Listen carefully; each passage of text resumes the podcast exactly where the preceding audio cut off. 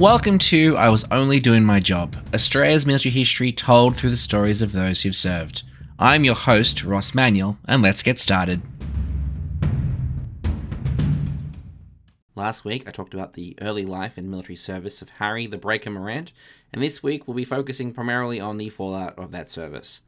Last episode would end with the officers and NCOs of Fort Edward, a blockhouse in northern Transvaal, modern-day South Africa, being escorted to Petersburg and Lieutenant Morant being arrested by Frederick de Bertadano on his return from Pretoria following the finalisation of the affairs of Captain Percy Hunt, the late commander of A Squadron Bushveldt Carbineers, who had been killed in action. This was all because of a damning letter compiled by 15 garrison troopers of the Bushveldt Carbineers, or BVC, and was penned by Trooper Robert Cochrane, a former Justice of the Peace of Western Australia, in response to 7 separate incidents. While the trial transcripts, like a lot of official files from the period between 1850 and 1914, were lost either by civil service statute or destroyed by the German Luftwaffe during the Blitz of the Second World War, a lot of what is known about these trials comes from summaries that appeared in the Times of London and the memoirs of Lieutenant George Witton. In response to the letter, a military court of inquiry was convened on the 16th of October 1901 under Colonel H.M. Carter as president of the court.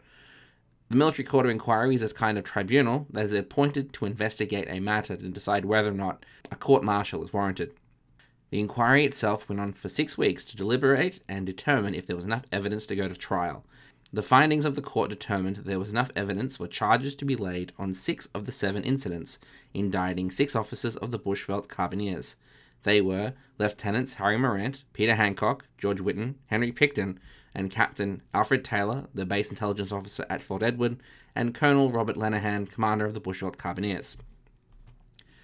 Morant himself would face 4 separate charges of, while on active service, committing the offence of murder, relating to the execution of Florus Visser, the murder of 8 Dutch and Boer prisoners near Elam Hospital, the assassination of Reverend Heese, and the execution of 3 Boers who surrendered to BVC forces outside Fort Edward in the hope of seeking medical care. According to the official report to the British War Office, Morant was either the primary instigator or directly responsible for the murder of approximately 12 to 20 Boers over those 4 separate incidents. However, Morant and his co-accused wouldn't initially be aware of these charges placed against them, as they were placed in solitary confinement from when the point they were arrested in October until the court-martial was convened on the 16th of January 1902. Major James Francis Thomas, a solicitor from Tenterfield, New South Wales, and a member of the New South Wales Mounted Rifles, had been initially retained to represent Colonel Lenahan and had to travel to Petersburg on short notice. But as most of the 6 accused were exclusively Australian, with both Picton and Taylor being British, he agreed to represent all of them at the last minute. However, as Morant was not interested in leaving his fate to a bush lawyer, he apparently opted to speak for himself, which probably didn't help his chances. The first court-martial was convened in secret, which was contrary to regulations that all court-martials had to be out in the open and accessible to civilians, and related to the execution of Visser, beginning on the 16th of January 1902, with the 4 lieutenants, Morant, Handcock, Picton, and Witton, being tried, though each man was tried separately. This hearing was conducted at a Petersburg blockhouse in relatively relaxed conditions. Morant's main defence, and that of most of the others, was that he'd been following orders, that no prisoners were to be taken, and that he'd been simply following orders.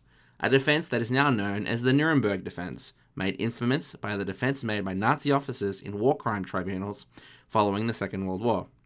He claimed that these orders came from Captain Hunt, as repeated by Captain Taylor following Hunt's death, and based on standing but unwritten orders from Lord Herbert Kitchener, the Commander-in-Chief of British and Dominion forces in South Africa. While this would be his defence in all 4 court-martials, it could not be corroborated, and Morant would be found guilty of murder in this particular case, while Handcock, Witton, and Picton would be charged with manslaughter. The proceedings were interrupted on January 23rd by a Boer attack on the Petersburg blockhouses. Morant and his co-accused were released and issued arms in order to participate in the defence. Apparently, they fought bravely and in the direct line of fire, assisting in the repelling of the attack. Major Thomas, in response to this, filed a plea of condonation based on a memorandum of corporal punishments issued by Duke of Wellington back in 1832, relating to the performance of a duty of honour or of trust, after the knowledge of an offence committed by a soldier, or to convey a pardon for the offence. Meaning that because the men acted with honour in defence of the blockhouse from a Boer attack, they should be pardoned from the crimes with which they had been charged. And the plea was promptly dismissed. The second court-martial was convened on the 31st of January 1902 and focused on the murder of the Boer and Dutch prisoners at Elam Hospital.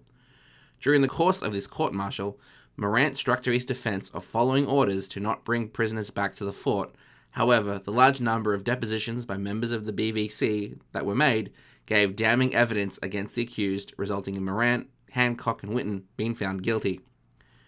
Soon after the second hearing, probably as a result of the Boer attack, and probably due to the severity of their crimes, the prisoners were put in irons and taken to Pretoria while under heavy guard, and tried for the third main count, that of killing Reverend Heese. Despite the evidence being presented, no guilt could be found for either Morant or Handcock, who were the only two officers charged with the Reverend's murder. While this was the case, he was however found guilty of ordering the troopers under his command to execute Rolf Van Staden and both his sons, who had surrendered in the hope of receiving medical attention. Due to the guilty verdicts associated with Visser and the 8 Boers killed near Elam Hospital, Morant and Handcock would be, on the 24th of February 1902, sentenced to death. For their own crimes, Witton would be sentenced to life in prison, Pickton would be cashiered or ritually dismissed in disgrace, Lenahan was forced to resign and sent back to Australia, and all charges against Taylor would be dropped. In response to these court-martials, the entirety of the Bushveldt Carbineers would also be disbanded. It is said that Captain Robertson, the disgraced former commanding officer of A Squadron, Bushveldt Carbineers, who had been replaced by Captain Hunt and thus put the entirety of these events into play, was personally handed Morant and Handcock's execution orders from Lord Kitchener, where he allegedly said, "Think yourself lucky that you're not amongst them." As preparations were being made to carry out the sentences, Major Thomas frantically attempted to appeal to Lord Kitchener, even going as far as to appeal to King Edward VII, only to find that the sentences had already been confirmed and that no clemency would be offered. Morant and Handcock at once requested writing materials and apparently wrote letters to Kitchener, to family members in Australia and the Australian government, as well as drafted telegrams. By accounts, some of this mail was detained in Pretoria, though certain letters apparently did arrive at their destinations. On the 26th of February, as the day wore on, the prisoners could hear the sound of coffins being built. Shortly afterwards, Witton was told that he and Pickton would be leaving the following morning, bound for England. Lenahan had already left Cape Colony, and Taylor was a free man. That night, Morant, Pickton, Handcock and Witton had a last supper together, and at Morant's request, he and Handcock were allowed to spend their last night in the same cell. Morant apparently spent most of the night writing and then penned a final sardonic verse, which he titled "Butchered to Make a Dutchman's Holiday." He apparently also wrote a confession, stating that he had killed the Boers who he believed killed Captain Hunt. At 0500 hours on the 27th of February, Witton and Pickton were taken away and were allowed to say a brief farewell to Morant and Handcock, but were only allowed to do so through the small gate in the cell door in which they clasped hands. Shortly before 0600, Morant and Handcock were led out of the fort at Pretoria to be executed by firing squad from the King's Own Cameron Highlanders. Both men refused to be blindfolded. Morant gave his cigarette case to the squad leader, and his last words were either, "Shoot straight, you bastards, don't make a mess of it," or, "Take this thing off," referring to the blindfold, and once it was removed, stated, "Be sure and make a good job of it." Breaker Morant will be 37 at the age of his execution. However, his story does not end at this point. The Australian government was apparently not informed of the court-martial until the day of the sentence being carried out, and only found out about it in detail when it was announced in March 1902, and that was only after requesting the particulars of the case to Lord Kitchener. He responded in a telegram to the Australian Governor-General on April 5th, and it was published in full in all Australian papers. This telegram caused an uproar in Australia, where it was generally believed that Kitchener suppressed the court-martials, namely due to the fact that the only two officers who were found guilty were Australian. This gave rise to the belief that Morant and Handcock had been scapegoats, or had been sacrificed due to their status as being colonials. This was compounded following the release of Witton's memoir in 1907, following the commuting of his life sentence, following an extensive letter-writing campaign.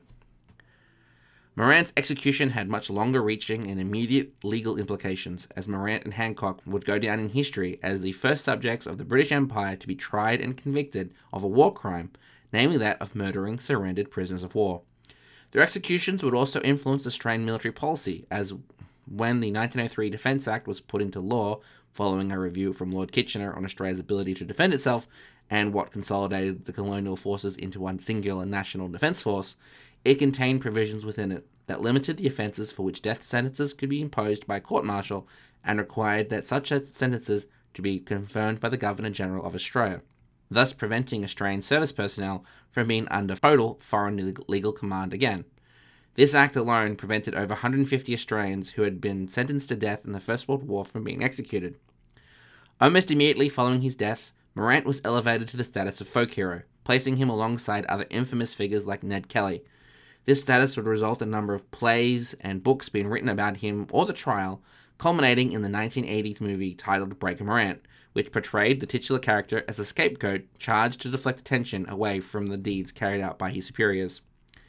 The narrative of Harry the Breaker Morant still continues to this day, with a number of legal and political attempts by people and groups, even as recently as January 2021, to try and have him pardoned for his crimes, and to date, all have been unsuccessful. This series on Breaker Morant was probably the most challenging episodes to research, mainly due to having to separate the myth from the man, which, considering the fact that so little is actually known about him, that's true, it was a considerable feat. However, what is true and known is that Breaker Morant's legacy will never truly fade away.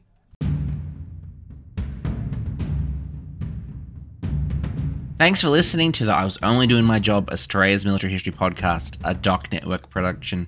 This episode was recorded on the lands of the Gangdangara people, whose elders have passed on knowledge for thousands of years, and we pay our respects to elders past, present, and emerging. This episode was written, researched, produced, directed, and audio engineered by me, Ross, with additional research done by Laurie Favell of My Silent Hero. If you do know someone whose story needs to be told, feel free to leave a comment on an episode or send us an email at iwasonlydoingmyjobpod@gmail.com. If you like what we do here and you want to support this podcast, the best thing you can do is share this with a friend or leave a review on your favorite podcast platform, as it really helps others find the show. And if you want to join in on the conversation, join us over on Discord, and if you want more content, including show notes, photos, transcripts, and my various adventures finding memorials dotted around Australia, head over to our website at www.thedocnetwork.net and follow the show on all our social media pages at IWODMJ. Don't worry, there are links to everything in the show notes. Join me personally for more bite-sized history over on TikTok and pretty much everywhere else at Doc Winters.